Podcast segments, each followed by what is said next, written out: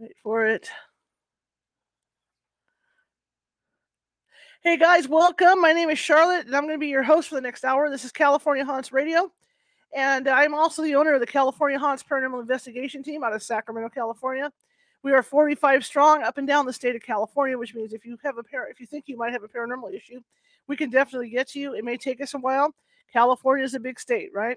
But uh, we can get you, and if we can't get you right away, I have mediums on staff who can call you? And in most cases, they, they can calm stuff down for you before we get out there. Okay, just a word of warning. Um, I'm broadcasting on Facebook, YouTube, Tik, uh, TikTok, and, and Twitch tonight. And uh, we got banned off TikTok the week before last with this with, with the same show right here. Uh, every week we I, I read out of a paranormal themed book, and usually, you, sometimes the stories uh, aren't based on true stories. Sometimes they're based on true stories. This one, Rain No Evil, is based on a true story that happened to the author Michele Zirkle. And uh, it, it's a great book, except there's some parts that get kind of explicit in there. And I'm going to try and skip around, you know, skip around those explicit parts because I think that's what banned me on TikTok. And her, and in the book, her husband is also um, a police officer in the book, and uh, we got into talking about you know t- some of his cases while I was reading, and I think that might have gotten me in trouble too because I know part of TikTok's uh, thing is safety, right? And so some of that was was talking about things that perhaps it shouldn't have been discussed. Okay, so when I get to the parts where it gets explicit, I'm going to say, you know, and they got together. And if I get to parts with the husband, you know, where it's stuff I, I feel shouldn't be um, said over TikTok, I'm just going to say, and he did his job. That's all I'm going to say. Okay. Um, I'll be sometimes I'll have to pause to look to make sure you know, that I don't read over it, but I just want to make sure that it's a safe environment and that I don't insult anybody or anything like that. All okay. And they're also Christians in the book, so they talk about different types of religions in this book.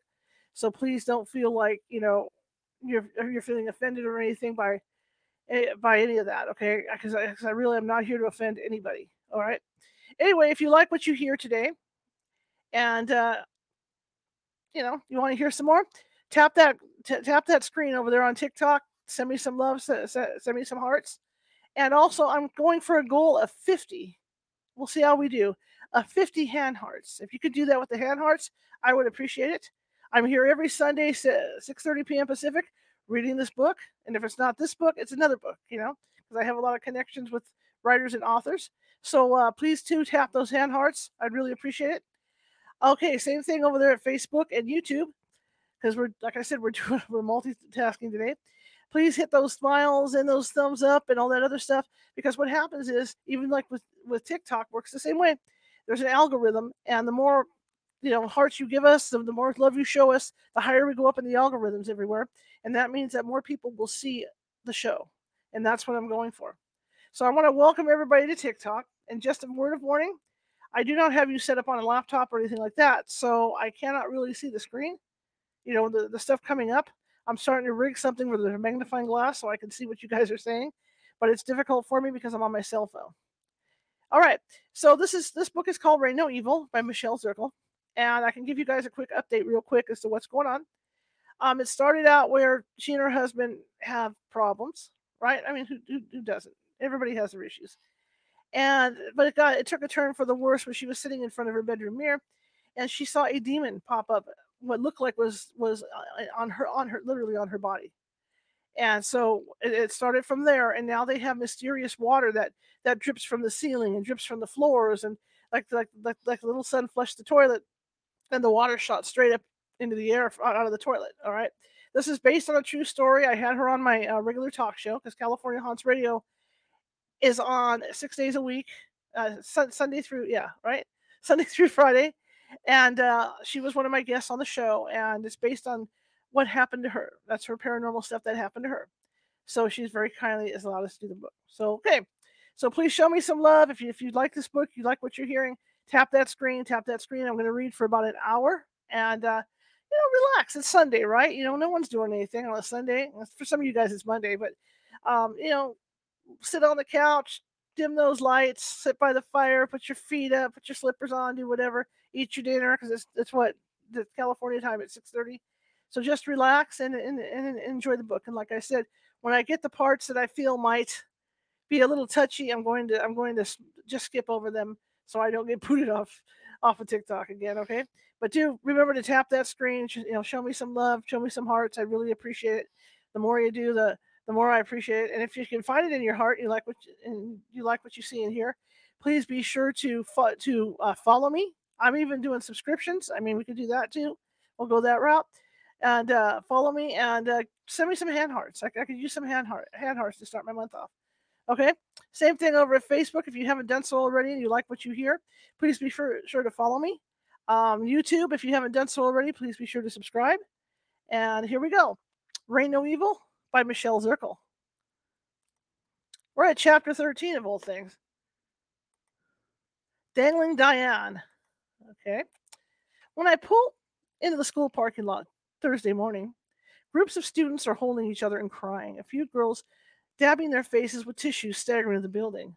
The sidewalks are lined with counselors and, admin- and administrators, forming a perimeter to the school's entrance. This is bad. Mom, what's going on? Ben asks. I scoop up my lunch bag. I don't know, but it can't be good.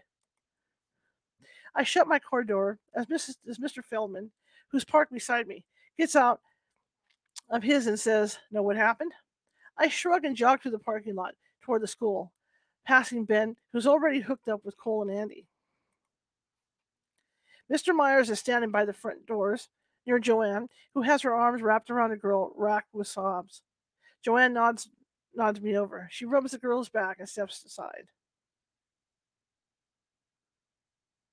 Okay, this is where we're not going to read it. Okay, something bad happened to one of the kids in the school.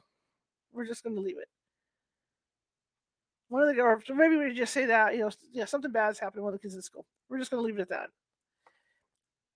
Not Diane. This can't be. I just talked to her. I say.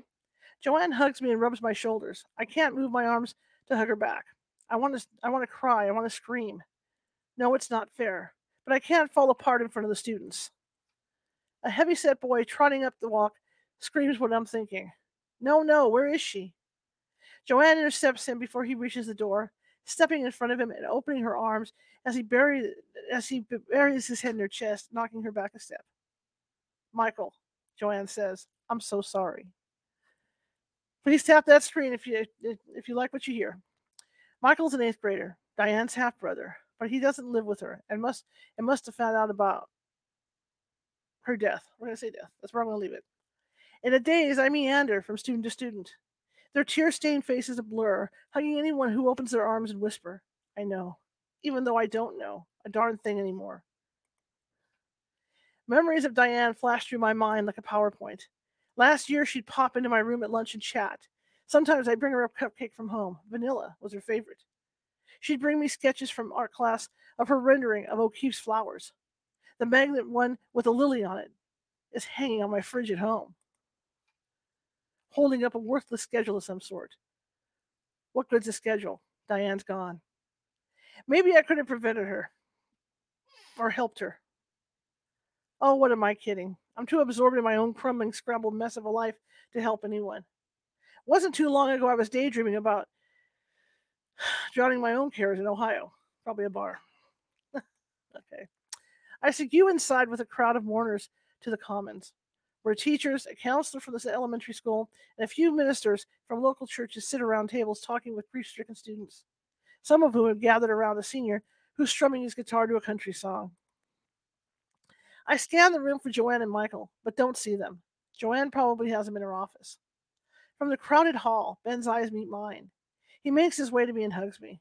Sorry, Mom, he says. All I can do is nod. Since he was years younger than Diane, he didn't know her very well, but I am proud to have raised such a caring son. My cell vibrates. Alex is calling. Alex. I can never even ask him about any other work that, that he's done. I'll feel worse if I find out what happened had anything to do with, with, with, with his work. Stepping into the faculty room, a restroom, I answer the call. Okay, this is where I'm going to do some skipping around you guys, okay? Savvy, he says, a rare tenderness in tone. I'm sure you've heard by now about Diane. Yes, I say, leaning against the wall, grungy with mildew. A neighbor boy found her. Okay, and uh, Alex did his job. That's what we're going to talk about. Um, I close my eyes. I just talked to her yesterday, and she seemed fine. I just want to know what changed overnight. That would that that that that made this happen. I sit on the commode seat, still wearing. I, I sit on the commode seat. I just have to get off my feet. Okay. Let's see. No, no, no, no, no. Okay. I tell him to let me know if he gets more info about what happened, and I rejoin the grief counseling in the comments where parents cascade through looking for their teenagers, for their own babies to hug. Throughout the morning, students roam from the cafeteria where snacks are set out to the commons, to the auditorium, to classrooms, just wherever they can find an open ear or soft shoulder to land next to. In the afternoon, Joanne and I reminisce about various students who've passed away over the years. An elementary student, okay, we're not going to go there. All right, the girl was only in second grade, okay. But grief is a feeling of loss, no matter the circumstances. Then there's two other students a country boy and uh, another teenage girl. Alex calls again. I take his call right at the cafeteria table. Savvy, thought you want to know that Diane's mom is in the hospital. Okay. All right, so he did his job, so we're going to go over there. Okay. okay. I can just picture Diane and how she was dressed. Okay, all right. I stammer a goodbye to Alex and a silent goodbye to the to Diane, who I couldn't save. Tears fled from my face. I wish I could have saved her, like I do the babies in my dreams, but I feel more helpless in my waking hours than I do in my sleep. I can't seem to regain control of my life that's torpedoing toward the unknown and un- an unsustainable rate. Eventually, I have to crash. When the bell rings, I bolt out the school doors like a rodeo bull through an open gate. I step into the house, ready to let the demons shower me. It will remind me that I still have problems and that I still and that I'm still living. I have to believe there's a reason I'm still here. That there's a reason I didn't run put my car in the river with as much determination. I listen to the boys arguing over which video game to play. I just want to breathe and observe my imperfect world just as it is. I drop my lunch bag onto the counter and imagine what it would feel like to stand here in total silence, no pounding of feet down the basement steps, no bickering boys, just silence. My days would be unbearable, for there would be no one to nurture except myself, and there'd be no reason to be here in this dense world. I enjoy guiding my boys to make wise decisions, to choose right over wrong, even as I struggle to distinguish between the two perceptions myself. I'm not the best parent in the world, but even but even parents like me can love their kids Ben and Isaac live royal lives. They have two parents who they have two really great parents who love them and love each other, even if that love is skewed by misunderstanding. Granted, Alex and I are both messing around and living a lie, but they don't know that. At least I hope they don't. Rumors of Templeton uh, cases have floated around for years, but till now, I've never considered that one of my boys could get wind of the scandalous information, and I pray they never do. The older they get, the more aware they are to circulating rumors, and the more apt they are to catch one that involves Alex or me, or me being involved with someone on the side. I watch them tearing into, into their snacks and goading each other like brothers do, and I know one mission of mine is certain. I have to pioneer into the unknown territory of independence so that I can help them become independent too. Isaac, Ben, I say, motioning them near. I want you to know I love you both dearly. I can't explain everything that's going on here, but I'm going to figure it out. I have faith that there's a reason for it all. Keep tapping that screen if you like what you hear. And if you would like to send a hand heart, let's try and get that goal going on the hand hearts. I'd really appreciate it. But tap that screen. Isaac's eyes fall on the cookie jar, so I tip his chin up and draw his gaze to mine. You understand? I have faith that everything happens for a reason. And as long as we love each other, everything's going to be all right. As the doorbell rings, I coerce a few hugs and shoo the snackling lads to the basement. A few days ago, I'd have believed the insurance company specialist to be the cavalry, but now I know their efforts will be a waste of time. I answer the door with a smile. The first to enter is a six foot tall hulk of a gray of a guy wearing rubberized overalls who introduces himself as Greg, the specialist. Two men donning waterproof boots and jackets stream in behind him, following me upstairs with clipboards and scribbling notes as I relate the sequence of events leading to their arrival. Greg lugs on the bag. Greg, Greg lugs on the back of his shoulder, his stone hard chest prominently displayed within the snug fitting overall. Pulling a wand from the bag, he extends the telescoping pole and taps the ceiling. Seems solid, Greg says. You say that's where it seems to be coming from? Are you sure there aren't any water pipes up there? I'm sure, I say. My father in law and a whole crew already checked it out. Can we go in the attic? Greg asks. I nod. Knock yourself out. Jeff, Greg says to his coworker, grab a ladder. Greg follows me to Ben's room. Attic entrance is in here. I say, opening the closet door and transferring suitcases to the bed to make room for a ladder. It's really humid in here, says the third guy who's tagging along. If you think it's humid in here, you ought to see the living room, I say. It's been spraying down there a lot. Downstairs, Greg says. Yep, I say as Jeff struts in and scales the ladder. You mean water is leaking downstairs too? Jeff says, with his head in the attic. That's what she said, Greg says. Jeff, you go check out the attic and we'll check out downstairs. Greg and his buddy follow me to the living room, where I rub my hand across the wall. Water trails still, uh, water trails still visible from the previous splatters. Water shoots across the ceiling. I say, bending my arm and slinging it forward as if I were casting a fishing pole. I know I'm futilely describing the inevitable, the ineffable, but I continue. That's why all my pictures are under there. I point to the dining room table where pictures of smiling family members peer through the droplets of moisture that I have clustered on the clear plastic tarp.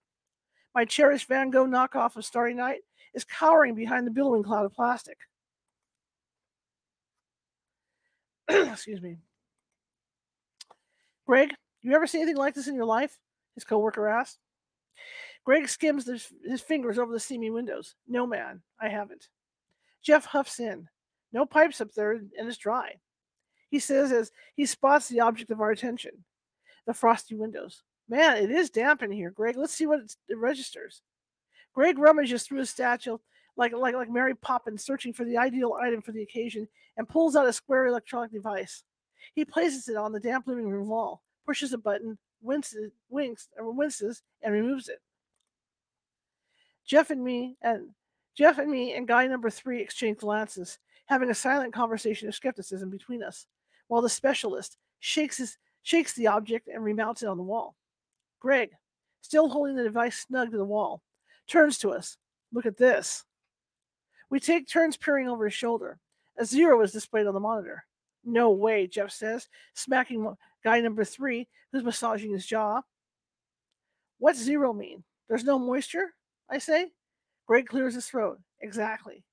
That there are absolutely no water molecules in this structure, in this specific room, and well, that's impossible. Greg Greg slings his back his bag over his shoulder. There must be something paranormal going on here. It's obviously damp in this place. I can't believe he actually just said paranormal. Jeff and his buddy are holding their silent conversation again. Their gaze roves, roves from Greg to me, like they aren't sure how I'll react to such an oddball statement. You really think so? I say to my mesmerized audience. If you believe that kind of stuff, Greg says. I do, I say. I'm just surprised to hear you say it. Have you ex- experienced supernatural events before? I lived in a house where the last public hanging took place in West Virginia, Greg says, looking at his speechless coworkers who must not know this either. Lots of freaky things happened there. Knocks in the walls, crashes like a, a doggone roof caved in. I was in the kitchen one afternoon and forks from the counter flew across the room. That's when I decided to move. Wow, I say, laughing. Think I'd move too. As we walk through the kitchen, Greg says, I'm sorry I couldn't help. Oh, you helped, I say, smiling. I know I'm not insane. As soon as they leave, I grab my purse and yell down to the boys that chili's in the crock pot. excuse me, and I'm going to the store. I forgot to pick up Alex's blood pressure medication, and I promised him I would. I'm in line at the grocery store's pharmacy when I feel a tap on my shoulder and turn to a curly haired woman in her, in her 50s. Her voice is low and raspy. Do you still have a ghost in your house? Excuse me, I say. Do I know? Oh, I'm sorry, she says, clasping her hand over mine. Ruth Ann Sayer, friends with your Aunt Claire. Oh, geez, Alex must have told his aunt about my, my revelation. Our house ghost will be the hottest topic in Ridgeland. I can hear it now. Casper's taken up residence at the Templetons. I step closer to contain the story. Oh, Alex's aunt, Claire. So she told you about the spirit. Ruth Ann lowers her double chin to her, her blossoming bosom and announces, Yes, dear. My dad's a preacher who has rid many of a place of evil spirits. Preacher. I forgot to call mine with everything going on and all. Well, I don't need your dad's help. I don't trust just any preacher. The sound of decaying truth still fills my ears, lies from a preacher gone rogue, are too fresh, even 22 years after the hypocritical past, pastor absconded away with, with my mom. I lean in so close to Ruth Ann that I could smell the butterscotch candy on her breath and ask, So you think it could be evil? Honey, she says, pulling a hanky from her purse, only something evil is going to try to drive you crazy. You haven't got a ghost. You got yourself a demon. My gaze darts down the aisle to the preoccupied group in line while I debate whether I should share my demon in the mirror experience with my newfound friend. Anything I can find in her will be pumped straight into Clara's auditory canal. I don't want the community thinking I'm crazy either. My kids have to grow up with these people. But if Aunt Claire already knows that I told Alex there's a spirit in the house, my chances for maintaining the illusion that I'm that I'm sane is that a Frosty surviving the greenhouse. I dive in close to the smell of butterscotch and relate my out of body experience. Ruth Ann's mouth gapes open, her floppy chin jiggling as she squeezes my forearm. Forearm. Last year, I had a very real demon about dream about helping someone. I knew because they had a demon living in their dresser mirror. Is there a bathroom on the other side of your mirror? There's no way Ruth Ann could know that unless what she's telling me is true. I hadn't mentioned that mirror. I hadn't mentioned that the mirror was my dresser, and she's never been in my house, so she couldn't know the bathroom is right behind my mirror. Yes, I say. So Claire didn't tell you about me seeing the demon in my mirror? I figured Alex filled her in about that too. Goodness, no, child. Ruth Ann clears her throat. If I'd have known, I'd have definitely asked you for the details. You know, God's got a message in all this for you. Do you have any idea what's happening to you? No, I stammer, noticing the pharmacy clerk is strumming her fingers. I advance to the counter and ask for Alice's, prescri- Alex's prescription, and then turn to Ruth Ann, who's so close I step on her foot. Sorry, I say. No, dear, I'm the one who's sorry. I know it was you in that dream I had, and I remember the demon was very powerful. You had to put up an aggressive fight to make it leave. She lays her hand on my arm, but it did leave. Okay, but it, sorry, but it did leave. So don't give up. If you need me, just let me know. If I need a preacher, I'll get in touch, I say. Thanks for your support. Ruth Ann's rotund body swallows me in an embrace. I'll be praying for you, dear. Oh, and for that officer that was shot. Pete, was it? How's he doing? Yes, Pete. I say, sliding my debit card through the payment device. His legs tore, his legs messed up, but he was lucky. From what I understand, the gentleman was drunk and his aim was off. Bet you worry about Alex a lot with him being an officer, she says. I grab my bag and walk off. Nope, God bless me. I don't get the worry gene. My dad was a cop. Oh, that's right, of course. Cal was very respected, Ruth Ann says, waving. As I'm passing the store's furniture display, Alex calls wanting to know what the insurance guy said. I tell him they didn't find the leak, committing or, or omitting their final verdict of paranormal activity. Alex says the guys must be worthless, and before hanging up, tells me his Aunt Claire wants me to call her. I collapse into a lawn chair on display. Good grief, I didn't have time for a lengthy conversation with Claire right now, but I know better than to ask him why Claire can't call me. Keegan's younger sister wants me to call her. She has to be in control. Claire answers with a refined, Hello, Sarah, Savannah, informing me I need to call an old friend of hers who's a priest in, in, in Mudsock Heights. He has experience with this sort of issue, and the ghost needs to be removed expediently so that Alex can have some peace and quiet. Really? I'm thinking. What about my peace and quiet? But I say, Oh, yes, we could all use some peace and quiet, especially Alex. I'll call the priest. What's his number? I scribble down the number and tell her I have to go, that I'm in the checkout line, even though I'm already through. And over that I'm already through and sticking the key in my my car ignition. I'm sure I'm not sure if I'll call the priest, but I'm not telling her that.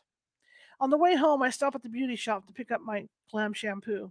My stylist, Sarah, stops mid cut on her customer's hair when she spots me. Ten bucks says she knows about my ghost. If one if if one wants to know the gossip in a small town like Ridgeland, either the totally fabricated kind or the tale that has splinters of truth running through it, the beauty shop or barber chair is a place to perch. Sarah skips over. Is it true your home is haunted?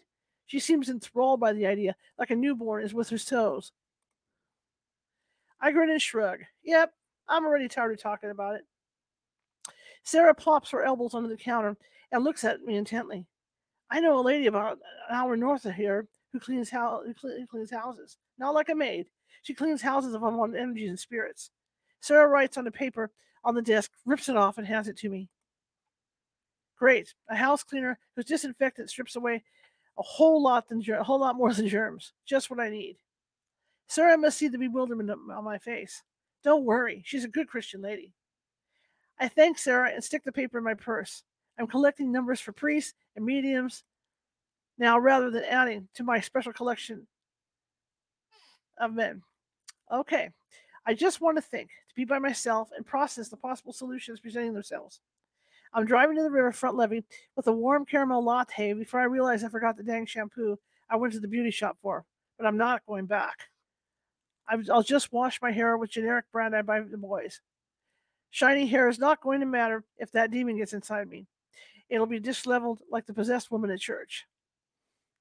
I park and watch the glistening water glide by, wishing it would carry me downstream, south to Mississippi, maybe, with Tom Sawyer, the trickster with an ornery rage like me. I could float on a raft and fish all day. It'd be cool to hang with Tom, who always finagled himself into and out of mess just as aptly as I do. I've had three people suggest various remedies to get rid of a spirit in my house. I've got to try something, and I'm not involving Aunt Claire's priest friend. So I head across the river to Pastor Todd. I stroll into the church office where Tina, the secretary, is folding bulletins for the Sunday service. I probably won't attend. Tina notices my quivering hands. Hi, Savvy. Are you something wrong? Just need some help. I smile and smooth my hand over my stray hairs. Is Todd here? I really need to talk to him. He's on his way out of town, had to preside over a funeral. I hesitate to divulge the supernatural topic to Tina, but I'm desperate, and Tina's been a friend of the family for years. Besides, this is church. Church where people believe in spirits. As a matter of factly, as possible as I say, I need Todd to get a spirit out of my house. Tina slowly looks up from the church bulletin. You need Todd to get a spirit? Did did you say spirit out of your house? Yep, I sure did. I say, tugging on my shirt. I know it's probably not a common request, but I need Todd's help. Water is spraying inside our house from nowhere. I prayed, and God told me there's a demon in the house.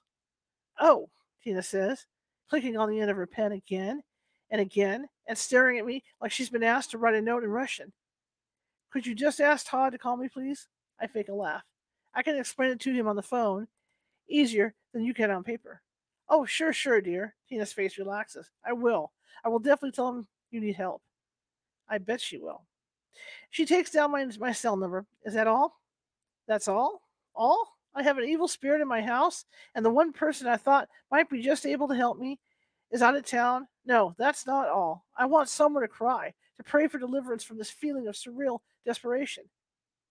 I scurry to my car and drive across the brick streets into alleys, turning corners until I find myself in front of the church in downtown Mudsock Heights, where dad and mom fertilized, okay, my early indoctrinated years. The church where she fell in love, with the man behind with the man behind the pulpit. Maybe not a practical refuge, but I'm here and maybe this is where God wants me to be. Back to where my doubt in him began when mom ran off with the anointed with, with, with, with the anointed one. Grabbing my purse and my latte, that's no longer warm, I climb the steps to the ordinary brick building, where weeds straddle the for sale sign in the front yard. Several ministers have attempted to lead a successful congregation here since Bob left, with the preacher. But the site must be jinxed. No more doling out of salvation or threats of damnation here, just an empty building full of memories. Memories of times when I kneeled with reverence and stood with the hope of a final resurrection that would whisk me to, to a heaven I couldn't see. My mind goes bobbing down, goes bobbing down memory lane, squinting for a glimpse of that lifeboat of hope, of that wholesome Holy Spirit that used to infuse me with victory. I want to feel that kind of faith again. I sit on the old concrete floor of the, of the covered church. I can almost hear the old songs rolling out the windows Victory in Jesus, power in the blood. As I reflect on the hundreds of sermons I've heard behind these doors sermons of victory, sermons of power. Where is the power behind my words now? Why can't I make the demon in my house leave? Am I so evil that evil doesn't have to obey me? A demon was removed from a lady inside this building, and maybe there's one in me. I unwrinkle the paper Sarah gave me and call her version of the ghost whisperer. As I describe my quandary, the lady asks the name and age of the person the water first dripped on. I tell her it was my son Ben, who is 12. Puberty, she says, creates a hormonal imbalance that attracts the spirit world. She goes on to tell me that Ben's a cancer, which is a water sign, and maybe that's why the spirit chose water as the antagonist. I didn't know that spirits could choose.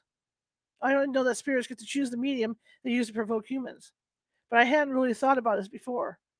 I'm not telling this house cleaner lady that another reason could be that I was in the shower when I accused God of not being real. I may need her help, and if she's a Christian, she may take offense to my anger at God, but refuse to help me. She offers to clear my house for $100. Yikes.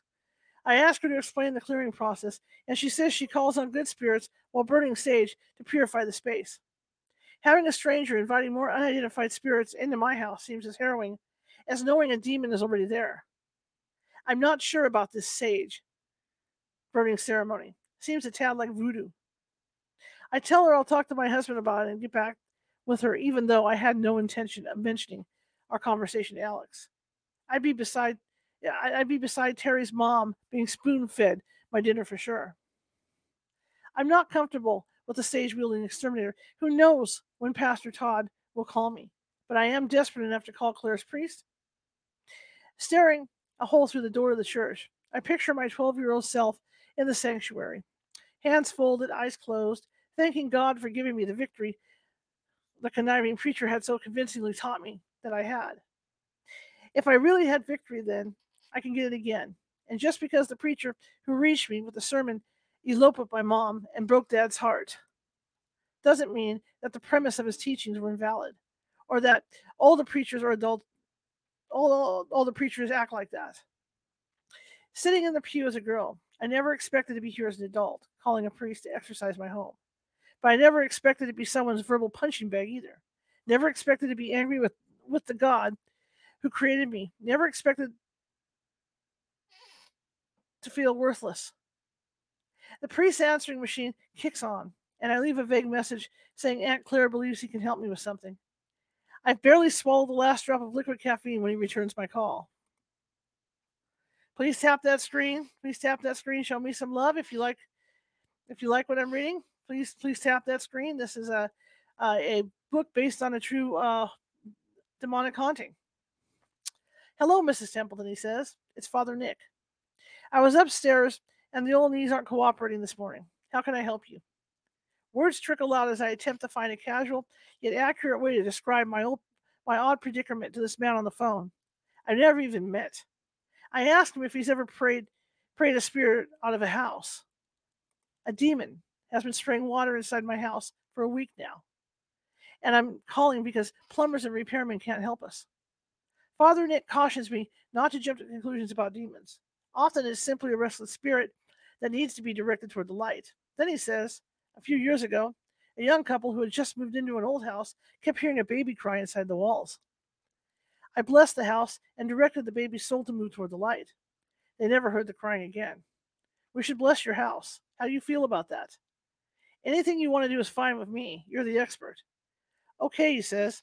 I have a wedding tomorrow and a full Sunday, but Monday I can come. Nope, that's par- nope, that's parish council meeting out of town. Okay, how's Tuesday? I agree. Next week is perfect because we're out of school for a mini break. Although I would meet him in the I would meet him this moment with no makeup and even less sleep if he could come right now. As I head home, I call Dad with the news. I'll be there, honey. A few more prayers to remove Casper surely can't hurt, Dad says. Excuse me. Allergies. I can almost hear Alex referencing the cartoon ghost. Hear him mocking my belief that a spirit is residing with us.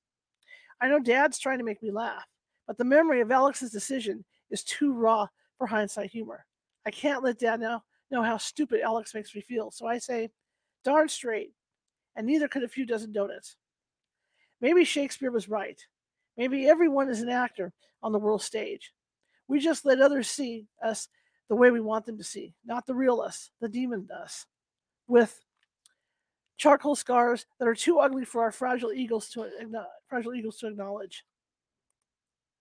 Okay, let me get a quick drink here. Chapter 14, and uh, moving right along. Again, for everybody, welcome my Facebook friends and people on on uh, on uh, YouTube and uh, excuse me, Twitter. It's dry here. People on YouTube and Twitter and uh, TikTok. Who else? Did I ever, and Twitch. Thank you. Uh, I'm reading from Rain No Evil, which is the true the true story account of a haunting in the south in, in uh, the south part of the U.S. And uh, it's based on a true story written by Michele Zirkle. just to let you guys know, and I do have permission from the author and publisher to be reading this. And anywhere where there are any really highly explicit parts, I'm skipping. I'm just skipping over just to let you guys know because I don't want to get booted off. Uh, I got booted off from TikTok um, the week before last, so we're trying not to do that. So we're in chapter 14. Let us continue, guys. It's letter linked to murder. Okay. Excuse me. A few minutes after getting home, I'm washing dishes when static on the police radio announces Alex's arrival. Hearing the door click shut, I say hello without turning around from the sink. I feel someone's breath on the back of my neck. He greets her. All right. Okay. Move on.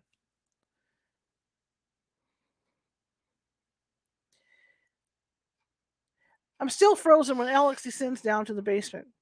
If he could accept me, just love me for who I am, maybe I could let him see the vulnerable me.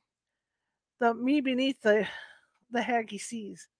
But until I feel safe doing that, he'll have to live with the with the motive emotions I've corralled to protect me. I love him, but I don't love how I feel when I'm around him. Alex strides through the kitchen in boxers and black knee high socks. Dad's coming shortly, he says. Insulating the attic. He thinks more holes in the soffits will prevent moisture from forming. So we're going to do that too. More holes? I ask, noticing there are only a handful of crackers by the crock pot and hoping there's more in the cabinet. Alex has to have crackers with his chili. Just drill holes out of the ones that's already there, Alex says, munching on a carrot stick. You get a hold of Aunt Claire? Yes, and I called him. I say, hunkering to the cabinet, searching for the saltines. Called who? I peer around at Alex, the priest. Alex stops chewing and scrunches his face. To come get this spirit. What? Alex shouts, pointing the carrot at me. You called a priest to come here? He snaps the carrot stick in half. That's it, I've had it. And there it goes, that bit of tranquility I had when he kissed my neck. It didn't last any longer than a fresh baked cookie and a packed Panera. Alex is going to drill holes in our soffits to prevent water from spraying inside our house, and he thinks I'm the crazy one. I nod, and water splats right down the center of the kitchen ceiling. Yes, I say, wondering if that's just if it's just a coincidence that when we argue the water sprays. Your Aunt Claire suggested it, and you're the one who told me to call her. Alex's face flushes red, and he jabs the broken curate in the air like he's Sir Lancelot, wielding his sword for battle. I did want you to call her not a priest. He can't comprehend the enemy isn't me. It's the principalities of the powers of darkness. You know, I would never agree to have a priest come here for a water leak, Alex says. Good Lord, everyone's going to think you're a freak. You're getting stranger every day, Sav. I don't know how much longer I can stay with, with you. Alex slams the cabinet door. Well, I won't be here when Father whoever comes. You guys can shower in holy water for all I care. I nestle my trembling hands under the dish towel. Didn't Claire tell you that she thought we should call Father Nick? Heck no. Good God, woman. I come home thinking we'll have a peaceful night, and you pull this stuff. You just have to ruin everything. He opens the fridge. I don't suppose you have dinner ready. The crock of chili on the stove looks fuzzy as my eyes fill, but I point toward it and slip unceremoniously to my room to hibernate with my thoughts and my journal. I sit in the corner, pull my legs in tight, close my eyes. Maybe Diane's in a better place than me. Maybe I'd be better off dead. Maybe Alex would feel guilty and maybe he wouldn't. I doubt he would. In his mind, he is always right and has nothing to be sorry for. Remember, guys, on TikTok, if you like what you hear, you like what you see, tap that screen, show me some love, show me some love. Same thing over on Facebook and YouTube. And maybe you guys might get lucky send me some hand hearts. That'd be cool too. Let's, let's move on. I can't change Alex. Can't change how he makes me feel. But I can enjoy my life anyway.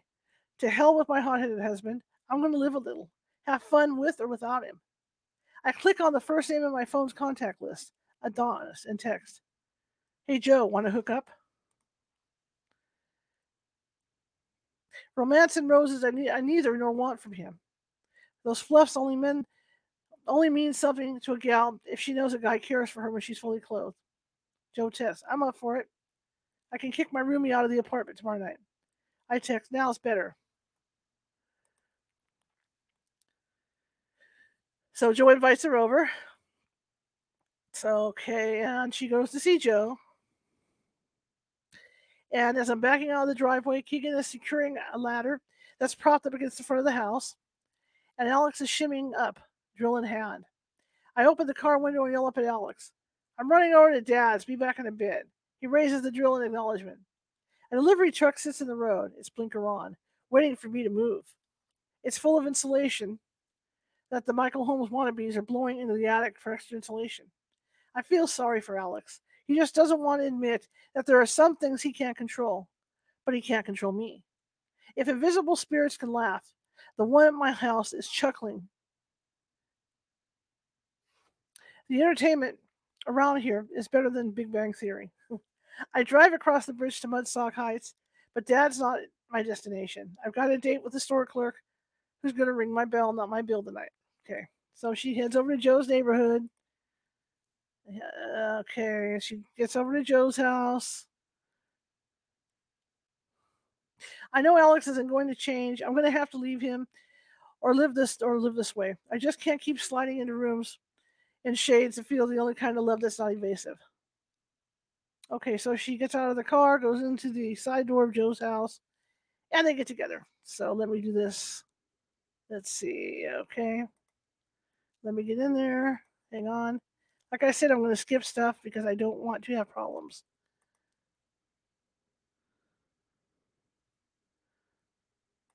Okay. Just give me a second. Okay. Okay. Like I said, I don't want to have problems on TikTok or anywhere, so I run to my car in the rain, wishing the drops from heaven could rinse all the bad off me into the storm drain I'm stepping over. But the storm brewing inside me has no easy wind or peaceful flight. Rain pounds my windshield on my day's drive back across the bridge. The joyous feeling of revenge I felt before the interlude seems to have flowed downriver. An unknown number showing on my phone turns out to be Pastor Todd, who says he's calling from a hotel out of town where he's performing the funeral for an old friend who lost his wife to breast cancer. Todd says he's never encountered an evil spirit, let alone had to remove one from someone's house. He suggests that I contact Father Nick. I thank him and don't mention that I already have a date with the dear father. Returning home, I hesitate to enter my hand on the side doorknob. Alex is probably on the last mile of his insulation blowing expedition in the attic. Waves of energy from within the house reverberates through my body as if the knob is an electrical conductor of emotions from inside the house. I step in, I step in and hear angry voices resounding from upstairs and something being dragged across the floor. I barrel up the stairs, taking two at a time. Alex is saying, Isaac, turn that vacuum on and sweep up this mess. Rounding the corner into Ben's room, I see Isaac pulling the sweeper from the closet and Alex stepping from the attic entrance looking like he's the star of a parody of Home Improvement show. One strap on his faded bib overalls is all that's holding them up, and a blob of insulation is holding on to a nipple for dear life. The paint and oil stains on his on his attire blend in with the yellow pieces of insulation covering his entire body. I flop onto Ben's bed and burst into laughter. Alex brushes some of the yellow flecks from his eyes and he gags out. Then, thanks a lot. Where the heck were you? His anger can't stop my cackling. I'm hysterical, tears flowing onto my knees that are curled in front of me as I laugh at the men who I had promised for better, or the man who I had promised for better or for worse. Darn shame I normally feel better when he feels worse. Isaac turns on the shop vac and begins sweeping as Alex whisks the insulation off with an old shirt and stomps off toward the bathroom. Ben is staring at me. Couldn't you help Dad once in a while? Isaac and I have to. My comic relief isn't worth the distressed look in, ben, in Ben's eyes. From Ben's perspective, I'm sure my laughing at his dad is simply not nice. Sure, he's 12 and can't relate to the intricate relationship of marriage, but he's 12. He isn't supposed to understand. Ben doesn't know that his dad's labor is a total waste of time. I haven't told the boys the spirit is responsible for the water. I don't want to scare them, but they're going to be here when, when father comes, so I might as well tell them now. I stand up and feel, I stand up. If I hadn't been at Paw Paw Cal's, I could have helped, I say, projecting my voice above the hum of the vacuum and feeling and feeling bad for lying about where I was. I pluck a piece of insulation from Ben's head. This, I say, holding the piece up in front of him, this isn't going to stop the leak. You see, babe, a priest will be here next week to pray with us about what's going on here. This water is not normal. Yeah, Dad said you think there's a ghost throwing the water. Ben rolls his eyes. He thinks he thinks you've lost it. I haven't lost it. God told God told me a spirit's throwing the water. You know how God gave you a vision about the nail in the tire? I say, holding the ladder and handing it to Ben. That's kind of like how I know. Okay, Ben says, but I'm sick of Isaac sleeping with me every night. He's not sleeping in here tonight. I don't care if there's a ghost in the house. I motion him to the hallway so I don't have to keep shouting over the vacuum. Ben, weird things keep happening here. I think we're on each other's nerves. I told Isaac he can keep his TV on and maybe that'll help him sleep. Alex slips downstairs without a word, and I hear the television kick on. Silence can indeed be golden. Golden. If you like what you hear, tap on that screen. Tap on that screen, please. After I shower, I take graham crackers, marshmallows, and Hershey bars to the boys' rooms, allowing them to melt s'mores over candlelight. A practice usually reserved for power outages. And I tell Isaac I'll give them I'll, give him ten bucks if he'll just stay put in his own bed for one night. I'm sound asleep when I hear Isaac to my left asking me to come with him, and Alex to my right shouting for Isaac to get to to get to bed. Oh my God, does this ever end? I grope for my nightstand and squint to read the time, 10:30 a.m. Isaac's climbing hand wraps around my wrist as he as he leads me through the dark hallway, stumbling into his room. I peer behind the door where he's pointing. A circle about 10 inches in diameter is glowing on the wall under his trophy shelf. I blink and it's still there. What is it, Mom? Isaac whispers. Is it the ghost? I'm not sure, I say, trying to sound nonchalant. I have to touch this orb. Show Isaac I'm not afraid. So I pray silently, God, please protect me.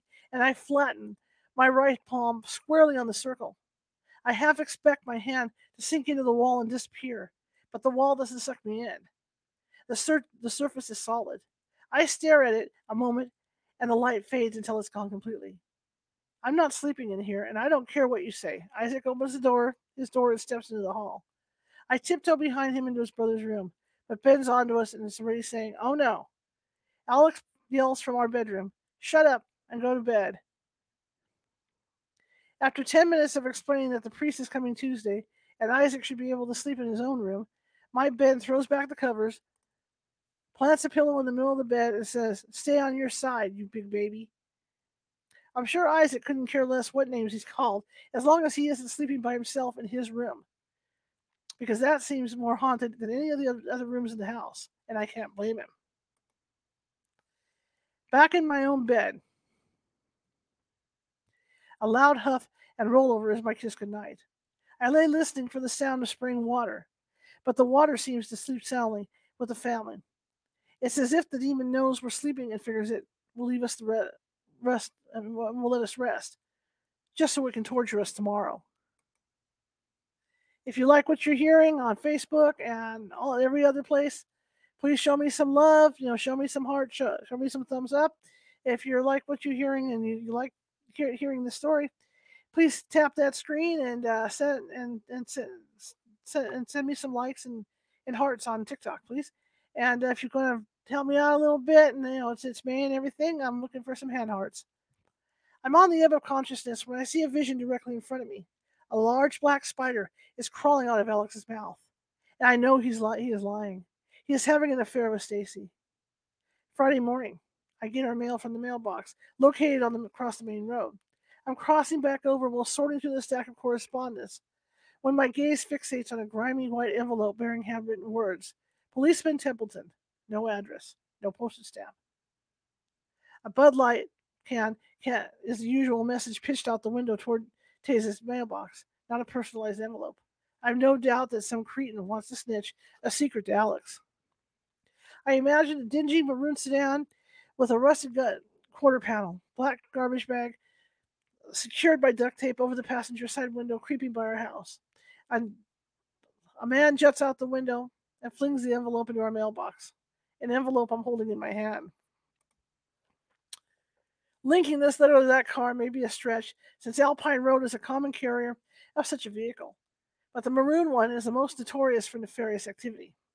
Alex, even though well respected, has acquired several enemies in his 13 years on the force, so the contents of this letter could be dangerous could be anthrax powder sprinkled inside. Although the idea that someone would go to all that trouble to kill Tase seems extreme, even for my marbled imagination. I pinch my fingers around the envelope. Whatever is in it is flat like paper. I crunch up I crunch up the drive and place the intriguing item on the countertop. Wonder if I got time to take a peek inside. Alex will be up soon for his overtime detail. I could steam it and slide a butter knife under the flap, satisfying my curiosity within a few moments, but then I'd have to glue it back so Alex wouldn't know I opened it. Before I decide, a beat from my cell displays a text from Ryan. Hey, are you busy later tonight? I figured Loves Bears. Okay. Uh, ever since Maddie said he's got a girlfriend who works in the hospital, I forced myself not to think about him. I stare into the neighbor's backyard where their where their hound, Lazy, is basking in the early rays. Lucky Lazy. No decisions to make other than when to yawn. I have to wonder who was going to scratch my belly next. I'd be as insane as Alex thinks I am. Can you stop by the bank for me today? I turned to see Alex opening the fridge door. I must be slipping. Didn't hear the stairs creak. While Alex scours for something on the top shelf, I slip my cell into my pocket and point to the mysterious message. This was in our mailbox. Alex glimpses at the envelope. Oh, this is going to be good. He shoves his square hands into, zip, into Ziploc bags, wearing them like gloves, rips open the envelope, and pulls out a folded sheet of ruled note paper. Interesting, I say, peeking around his shoulder and reading aloud. Big John killed Hank Schooner. The gun's in Mud Run Lake. Alex is quiet. What are you thinking? I say. Could be real, he says, scrolling on his cell. So much for an easy overtime detail today. State police will have to be called in for this. Oh, and you touched the envelope, didn't you? Dang it. Duh, I say. I didn't know what, what it was until I sorted the mail. Well, he inform, while he informs the state police sergeant of the clue, I get the cooler out of the pantry. I'll be out with the dive team at the lake. No checkpoint today, he says, clicking off the phone and placing the letter and envelope in their quarter sized baggie. This better be a good lead. I'll have to get your fingerprints too because yours will be on the envelope. Deal with that later. I gotta get going. Can you? He notices me tucking crackers into a bag. Thanks, he says, and stomps off to the basement. A few minutes later, he reemerges with a gun belt draped over one shoulder, a cell phone squeezed to the other. He orders someone on the other end to meet him at Mud Ramp at Mud Run Lake ASAP. ASAP. Suddenly, I feel sorry for this man who promised to protect and serve. He doesn't have much time to relax. There's a weariness in his eyes I haven't noticed before. Spikes of his hair are gray. His bushy eyebrows are, in places, standing to attention on either side of a furrow that's permanently present. His career has taken its toll, not just on our marriage, but on him. Maybe I should excuse his, his extracurricular jaunt and the skies of ecstasy with, with dear squawking raven. If he would treat me with respect, I think at this moment I would forgive him, no questions asked. He slides the gun belt off his shoulder and onto the kitchen table where I'm making sandwiches to add to his stash. He's talking on the phone and tucking his shirt into his pants when an immense stabbing pain sears my foot. I scream and grab my foot, squeezing it as tightly as I can, trying to squeeze it hard enough to stop the, the indescribable pain. A gun lies on the floor. Alex's gun broke my foot. I look at Alex, who's waving his hand in the air and shushing me. Maybe it was my contorted face that got his attention. Maybe it was my shrieks that could have raised Lazarus from the grave. But without saying a word to the person on the other end, Alex sets his phone on the bar and rushes over to where I'm bent over my bashed foot. He scoops up the gun. Man, I bet it's scratched. The pain isn't subsiding. I feel tears running down my cheeks and look up, hoping Alex will see them too. Surely he'll be nice to me now. Alex is caressing his gun. How'd you knock it off? I want to yell. What difference does it make? It hurts. How is this my fault? You got to be kidding me. But I say it slid. Well, I don't see how, he says, placing the gun on the counter. Sorry, but you shouldn't have. You okay? Let me see. I uncover my swollen right foot, revealing a gigantic turnip colored bump on the fleshy side of my of my foot. Ice it. That's all you can do.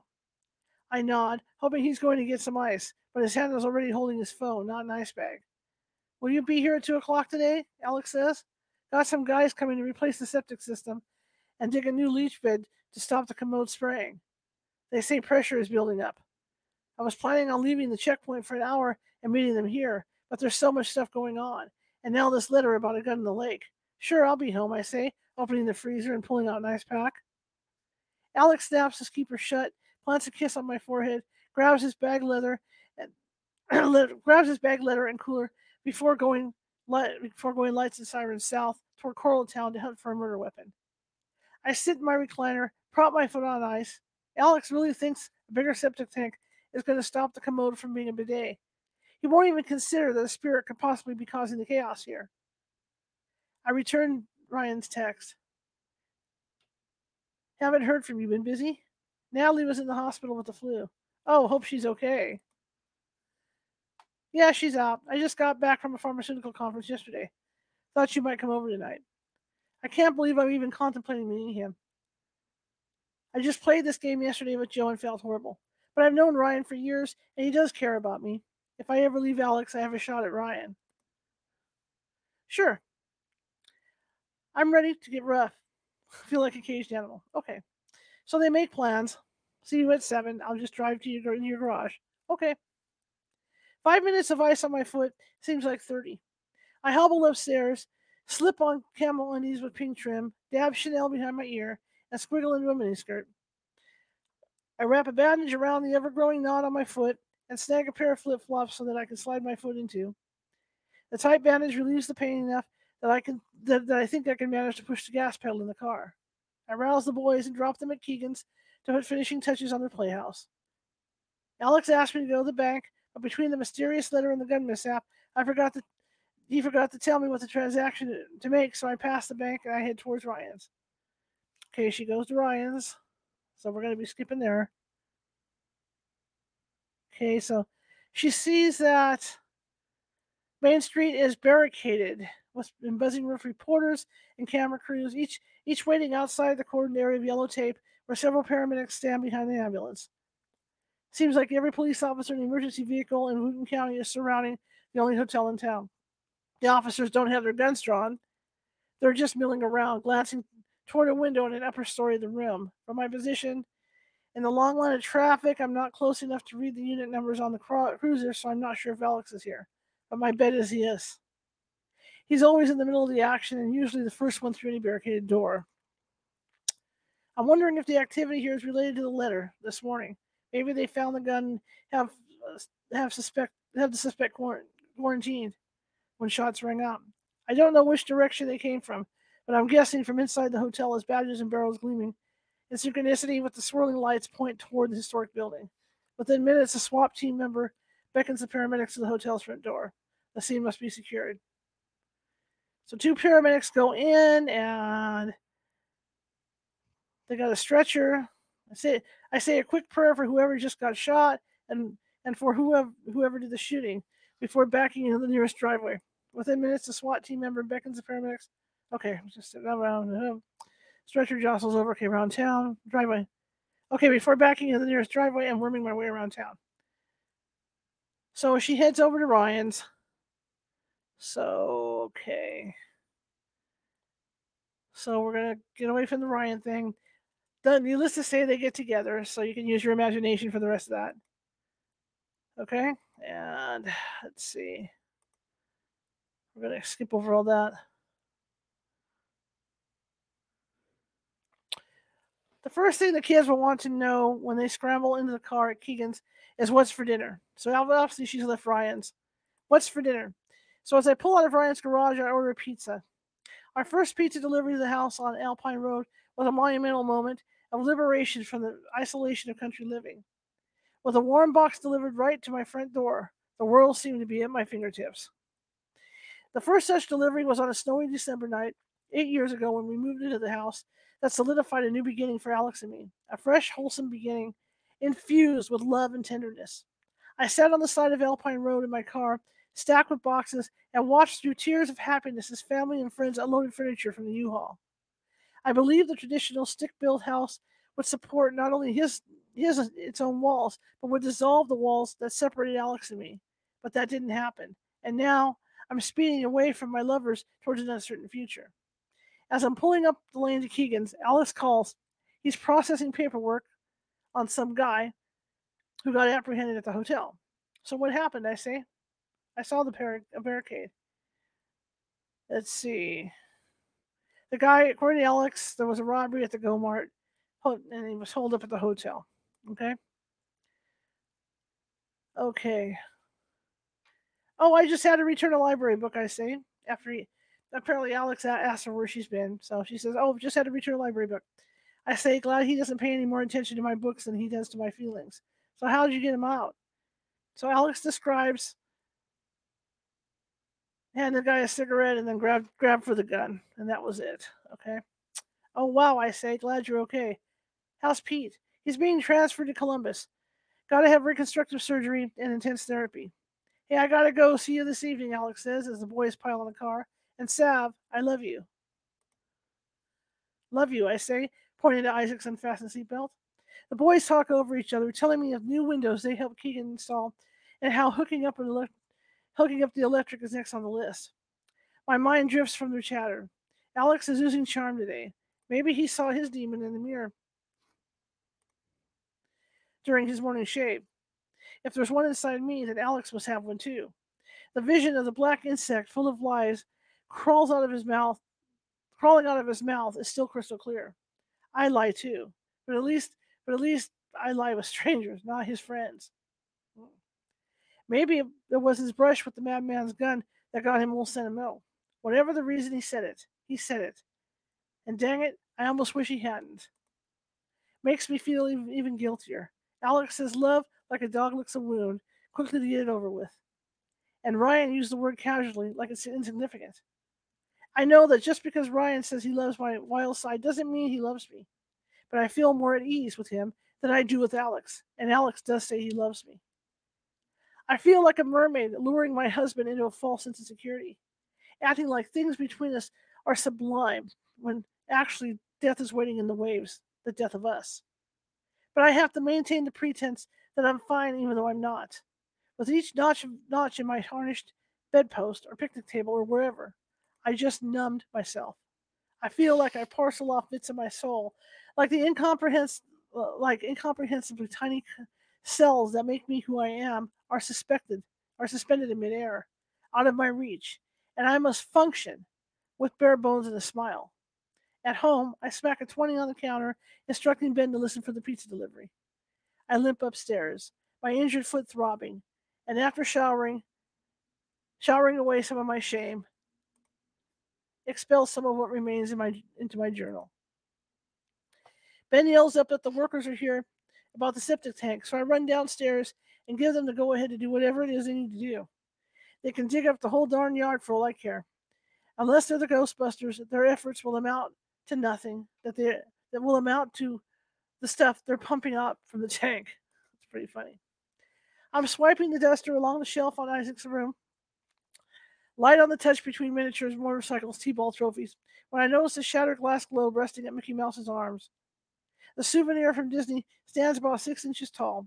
The famous mouse cradling the snow globe that now looks like cracked glass. Smashing my hand to my gaping mouth, I stand staring at the globe that, although shattered to pieces, remains intact. The surrounding knickknacks are undisturbed, and no shards litter the left, or sorry, litter the shelf or the floor. There's no way that what I'm seeing is possible. If Isaac had dropped it or broken it, glass would be everywhere. I wonder if this could have just happened.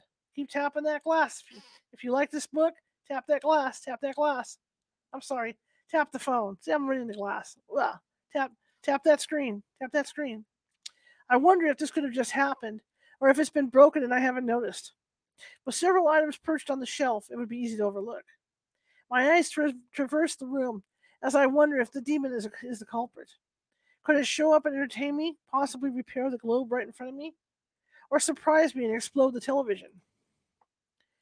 Hobbling on my sore foot to the top of the stairs, I yell for Isaac, but there's no answer. I find him on the side porch, dangling a doggy snack above Lazy's head and pleading with him to roll over. I plop onto the concrete steps beside Isaac and notice Ben standing in the yard watching the workers hooking, a, hooking some contraptions into the ground. Lazy's got you begging, I say, ruffling Isaac's hair. Thought it was supposed to be the other way around. Yeah, right, Isaac rolls his eyes. Your foot better? Yep, I'm going to live. I smile as Isaac waves the treat again. Think he's going to do it? I, asked just as Lazy jumps and nabs a snack. Awesome, Isaac says, scrounging in the bag for another bone. You see that, Mom? I did, I say, reaching over Isaac's knee and scratching Lazy's and coat. I must be good luck. Oh, honey? Can you come inside a sec? I Need to show you something. Isaac follows me into his bedroom, where I point to the glass anomaly. Any idea how that happened? I say. Isaac's mouth falls open. He looks at me and back towards the shelf, stepping closer to the globe. Who broke it? That's what I'm asking you. I haven't even been upstairs, he says, obviously still mesmerized by the sight of it. How's it staying together? I don't know that either, I say. So you never noticed it was broken? The tears in his eyes look like they're going to spill on any minute. I don't want him to be upset. But it's not just a broken piece of glass to him, it's a keepsake from our vacation to Disney a few years ago. Alex helped him pick it out when we went to Animal Kingdom, and Isaac sh- shaken it before bed every night and made a wish. I hug his shoulders and into my belly. The only thing we can do is just pitch it. I know it was special to you, but we can get another one. I snap a few pictures with my phone just in case it falls apart before Alex gets home to see it. Just leave it like that for now, and I'll get it cleaned up. I don't want you getting cut. Okay, Mom, Isaac says, hanging his head. When Alex pulls in at 3.30, the old septic tank is being loaded into a truck. I hug Alex and kiss him on the cheek. So, busy day for you, huh? You even have time to look for the gun? I didn't. But Gilmore stayed with the dive team, Alex says, laying his gun on the microwave. Steady, I tell myself. Alex doesn't know how I spent my afternoon. The demon in the mirror may, but Alex doesn't know that. While he was wrestling a guy with a gun, I was scrounging the daredevil who led emergency crews on a wild goose chase for two days when he jumped off the bridge in the dead of night last summer. Okay while Alex and the other officers, along with the Coast Guard, dredged the river. Ryan was drinking a beer on the veranda. Alex didn't see the humor in the prank, and Ryan should have to repay should have to repay for the county for the emergency workers' overtime. The one link Hank had with the mafia, Alex says, is conveniently out of town. You know where he might be? I asked, placing cold pizza on the plate. He's got family in Kentucky. Strander's on it. Oh, and Barbara's out already. May bail. Well, I need to go stay at Dad's again. Alex rubs my back and kisses me on the forehead. No, he knows if he so much just comes near us, I'll I'll take care of it. Okay, how many pieces you want? Honey, I'm taking you out. Alex brushes his thumb across my cheek. I still owe you that birthday dinner. The ice is broken between us. Now, if I can just keep it thawed. Okay, we're up to chapter 15. That's it for tonight. We went a little over my usual, but I want to thank everybody for coming. And let me get click on over onto StreamYard here so I can talk to everybody. Hey, everybody. Okay, there we go. And uh, yeah, so we're up to chapter 15, and uh, I hope you guys liked it. Uh, we do this for everybody on TikTok who doesn't normally come, and everybody else who doesn't normally come. We do this every Sunday at 6:30 p.m. Pacific. Read from a uh, paranormal theme book, and uh, with permission from the author and publisher, of course. And I hope you guys liked it. It's it's you know it's different. It's just a nice way to start the week. Have dinner, you know, listen to something. But again, there were parts of the book that I had to skip over and filter over because obviously it just wasn't good family stuff, as they say. Okay, tomorrow uh, again we I do a regular talk show all week, and so between tomorrow and Friday, got a lot of guests lined up. Tomorrow is Danny Frigolti, and he is a uh, minister who does demon work to uh, you know, expel demons out of people's houses and he has got some demon voice recordings that he's going to be sharing with the audience. Uh, for everybody on TikTok, I can't do it on TikTok because I don't have the stuff designed to do it yet. I'm working on getting it. But um, what you can do is watch it over on our YouTube page, uh, the California Haunts Paranormal Investigation Team YouTube page, which you can get to at youtube.com uh, forward slash California Haunts Radio, at California Haunts Radio so you can get it that way. And we are on uh, the air every evening at 6:30 p.m. Pacific. So that's the way to do that. I want to thank you all for coming and everybody over at Facebook and everywhere, everybody that came tonight. I appreciate it. I know it's Mother's Day, so I know everybody's busy having their dinners and taking mom out to dinner and whatever else. So uh, I really appreciate you all showing up. And again, my name is Charlotte, and I am the host of this show. And uh, I want to thank you all for coming. Now, if you like the show, and this goes for TikTok too, share it with five people. Um, we're trying to get the word out, trying to get as many followers as possible because we're trying to build this thing up. Um, you know, we're doing really good so far, and we not only have this feed, but we also have our RSS feed, which goes out to um, all the uh, places like like Apple Radio and and uh, tune you know tune in and all those places. So as soon as I get done with this, the recording will go over there. So we're going we're reaching a lot of people now, and I'm really excited with it. So uh, again, I want to thank you all for coming. I, I do appreciate it. I really do appreciate it. Anyway, I will see you guys, uh, the rest of you tomorrow, and hopefully some of you from TikTok join me over on YouTube at the California Haunts YouTube. So I'll see you guys tomorrow and uh, have a great rest of your weekend.